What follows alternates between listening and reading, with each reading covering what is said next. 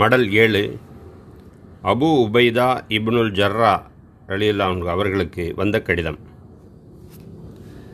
முன்தேதி மடல்கள் என்ற பெயரில் சகோதரர் நூருத்தீன் எழுதியுள்ள நூலின் ஏழாவது அத்தியாயம். அன்புடையீர் அஸ்லாம் அலைக்கும். நலம் நலமறியாவல் மதிப்புக்குரிய என்று குறிப்பிடப்பட்டு நமக்கு சில கடிதங்கள் வருமே. கவனித்திருக்கிறீர்களா? அவை பெரும்பாலும் வர்த்தக தொழில் ரீதியான கடிதங்களாக இருக்கும். உறவுகள் எழுதுபவை அப்படி துவங்குவதில்லை. அழைப்பிதழ்கள் திருமணத்திற்கு முன் இன்னமும் சண்டை தொடங்காத சம்பந்திமார்கள் என்று வேண்டுமானால் மதிப்புக்குரிய குறிப்பிட்டு வரலாம். மற்றபடி மக்களை ஆளும் சபைகளில் மேடைகளில் தம் தலைவரை மதிப்புக்குரிய என்று விழிக்க ஆரம்பித்து பேசி குவியும் புகழ் வசனங்கள் நமக்கு அத்துபடி அவர்களது நாவும் தலைவரின் காதும் கூசுகின்றனவோ இல்லையோ நமக்குத்தான் காதினுள் அருவறுப்பு இதில் வேடிக்கை உயிருடன் இருப்பவரை கடவுள் அள அளவிற்கு உயர்த்தி அவரது ஆயுள் முடிந்த முடிந்தவுடன் கடவுளாகவே ஆக்கிவிடுவதும் யதார்த்த காட்சி. அப்படி என்னதான் அந்த அவரின் சாதனை என்று தொடர்புடையவரின் வரலாற்றை தோண்டினால் புகழ் வார்த்தைகளுக்கு நியாயம் சேர்க்கும் விஷயங்கள் எத்தனை தேரும் என்பது பெரிய கேள்விக்குறி. கேள்விக்குறி இருக்கட்டும். பழைய நிகழ்வொன்றை பார்ப்போம். படை அணிக்கு தலைவராக பொறுப்பேற்று போரில் எதிரிகளை பந்தாடி பெரும் கலக்கு கலக்கி கொண்டிருந்தார் ஒரு தளபதி. அவருக்கு அல்லாவின் போர்வாள் என்று அடைமொழியும் கூட. அவரை பொறுப்பிலிருந்து நீக்கிவிட்டு அவரது படையில் இருந்த மற்றொருவருக்கு பொறுப்பு அளித்து கடிதம் அனுப்பினார் இஸ்லாமிய ஆட்சித் தலைவர். படை அணியின் தலைவராக இருந்தவர் தமக்கு கீழ் இருந்தவரின் புதிய தலைமையில் அவருக்கு கீழ்ப்படிந்தவராக மாற்றப்பட்டார். இத்தகு தலைகீழ் மாற்றம் அதுவும் போர்க்களத்தில் அதுவும் பழைய தளபதி வெற்றிக்கு மேல் வெற்றியாக குவித்து கொண்டிருக்கும் போது நிகழ்ந்தால் அந்த தளபதிக்கு எத்தகு கோபம் ஏற்பட்டிருக்க வேண்டும்? பிணக்கு சச்சரவு தோன்றியிருக்க வேண்டும். எதுவும் இல்லை. அது மட்டுமல்லாது மாற்றல் உத்தரவுக்கான புதிய ஆணையை பழைய தளபதியிடம் உடனே காட்டாமல் தா பதவியை என்று உடனே பிடுங்காமல் கடிதத்தை மறைத்து வைத்து கொண்டார் புதிய தளபதி.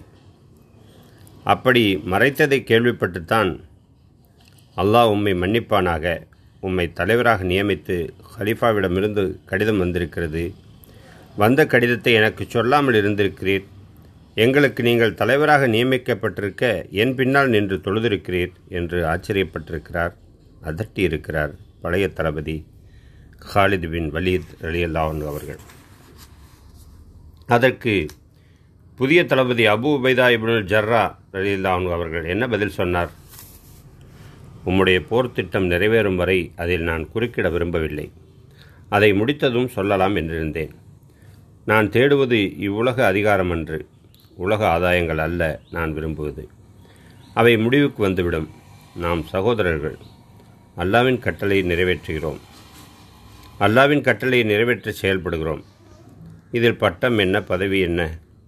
தீர்ந்தது பேச்சு. இஸ்லாமிய படைகள் சிரியாவின் டமாஸ்கஸ் நகரை முற்றுகையிட்டிருந்த முக்கியமான நேரம் அது. முதலாம் ஹலீஃபா அபுபக்கர் அலிலானு அவர்கள் இறந்துவிட இரண்டாவது ஹலீஃபாவாக பொறுப்பேற்றுக் கொண்டார் உமர் அலிலான் அவர்கள். அபுபக்கர் அலிலான் அவர்களின் மரணச் செய்தியை தெரிவித்து அபு உபைதா இப்னுல் ஜர்ராவை புதிய தளபதியாக அறிவித்து கடிதம் எழுதி அனுப்பினார். அம்மடலில் முதலாம் ஹலீஃபாவை பற்றிய புகழ் வார்த்தைகள் இருந்தன. அனைத்தும் ரத்தின சுருக்கம். இறையச்சத்தை அடிப்படையாக அமைத்து வந்து சேர்ந்தது அந்த மடல். அல்லாவின் தூதர் சல்லல்லா அலிஸ்லாம் அவர்களை பின்தொடர்ந்து ஆட்சி புரிந்த அபுபக்கர் சித்திக் மரணமடைந்து விட்டார். நிச்சயமாக நாம் அல்லாவுக்கே உரியவர்கள். நிச்சயமாக நாம் அவனிடமே திரும்பிச் செல்வோம். அல்லாவின் கருணையும் அருளும் அபுபக்கர் சித்திக்கின் மீது பொழியட்டுமாக வாய்மையுடன் அவர் செயல் புரிந்தார். நன்மையை ஏவினார். மென்மையானவர் அடக்கமானவர் அமைதியானவர். எளிமையானவர் தோழமையானவர் கூர்மதியாளர். அவரது இழப்பு நமக்கும் முஸ்லிம்கள் அனைவருக்கும் பெருந்துயர். இவற்றிலிருந்து நாம் அல்லாவிடம் வெகுமதி தேடுகிறோம். நமது இறைபக்தியின் அடிப்படையிலும் அவனது கருணையின் அடிப்படையிலும் நமக்கு பாதுகாவல் அளிக்கும்படி அல்லாவிடம் வேண்டுகிறேன். நாம் வாழும் காலந்தோறும் நாம் அவனுக்கு அடிபணிய அவன் உதவுவானாக. நாம் இறந்த பின் நம்மை சொர்க்கத்தினுள் அனுமதிப்பானாக. அவன் அனைத்தையும் செய்யும் திறன் பெற்றவன். நீங்கள் டமாஸ்கஸ் நகரை முற்றுகையிட்டுள்ளீர்கள் என்று அறிந்தோம். நான் உம்மை முஸ்லிம் படைகளின் தளபதியாக நியமிக்கிறேன். தாக்குதல் தொடுக்கும் உங்களது சிறு படைகளை ஹும்ஸ் டமாஸ்கஸ் சிரியாவின் இதர பகுதிகளுக்கு அனுப்பி தாக்குதல் நடத்துங்கள். நீரும் முஸ்லிம்களும் எது சரியென்று கருதுகிறீர்களோ அதற்கேற்ப திட்டமிடுங்கள். நான் சொல்வதை தவறாக விளங்கி உம்முடைய சிறு படைகளை ஆபத்திற்கு உட்படுத்தி விடாதீர்கள். உங்களை வென்றுவிடலாம் என்று எதிரிகள் நம்பிக்கை கொள்ள செய்து விடாதீர்கள். மாறாக முற்றுகைக்கு யாருடைய உதவி அவசியமில்லையோ அவர்களை மட்டும் படைகளுடன் அனுப்பி வைக்கவும்.